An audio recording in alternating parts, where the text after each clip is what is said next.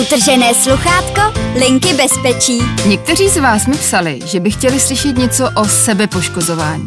To je záměrné ubližování sám sobě a je to velmi nezdravý způsob, jak řešit své potíže. Těžké to mají ale i kamarádi těchto dětí. Poslechněte si jeden takový příběh právě teď. Těžká rada.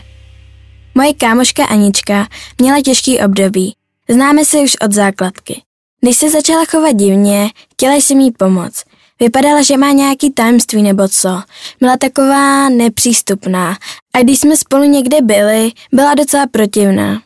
Pak mi jednou začala vyprávět, jaký to mají doma hustý.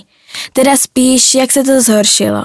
Řekla mi, že se rodiče strašně hádají a že jsou na sebe hnusný. Že už se to prostě nedá vydržet. Ale nejhorší bylo, když mi ukázala, co si dělá, že si ubližuje. Na to jsem fakt koukala. Byla jsem v šoku a nevěděla, co říct. Měla jizvy na rukách i na stehnech. Chtěla jsem jí nějak pomoct, ale tohle jsem fakt nečekala a nevěděla jsem jak. Už jsem o sebe poškozování slyšela, ale nikdy jsem to neviděla na vlastní oči. Ani jsem slíbila, že to nikdy neřeknu, ale byla jsem jak v pasti. Chtěla jsem s někým o tom mluvit. Doma se o tomhle ale za pár dní bavila s našimi moje ségra a já měla uši jako zajíc. Začala jsem se vyptávat, co a jak, až na mě ségra houkla, ať kápnu božskou. Cože jsem tak zvědavá. Tak jsem to řekla, ale neřekla jsem jméno. Když to bylo asi všem úplně jasný. Věděj, s kým se kamarádím. Všichni mě podrželi. Táta dělá v nemocnici a říkal, že zdraví je vždycky na prvním místě. Docela se mi ulevilo. Bála jsem se, jak na to budou reagovat.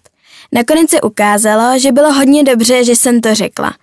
Naši mi řekli, ať jí podpořím, aby to řekla svým rodičům. Oni jí můžou pomoct nejlíp. No nebyla ráda, když jsem jí to říkala. Vlastně byla docela naštvaná, to byl děs, když zjistila, že jsem to probírala doma. Ale nakonec to dala. Řekla to doma a taky psycholožce ve škole. Vlastně to začali řešit úplně všichni. Jako co se u nich děje, hádky a tak. Když má Anička chuť si něco udělat, radši zkouší dělat něco jiného. Prostě cokoliv. Hlavně prvních 20 minut je prej nejhorších, ale když to zvládne, je to lepší. Taky chodí k psycholožce, kde to všechno probírají a prej je to hodně dobrý. Že by to jednou taky chtěla dělat, psycholožku. Já teda ne, mně to takhle úplně stačilo.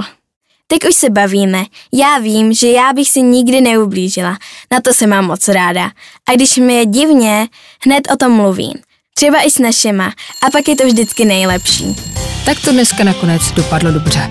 A pokud mi chcete napsat, jaký příběh byste chtěli slyšet v dalších dílech, napište mi na utržené sluchátko zavináč linkabezpečí.cz a třeba se objeví i v našem utrženém sluchátku. Mějte se co nejlépe. Ahoj! Utržené sluchátko, linky bezpečí.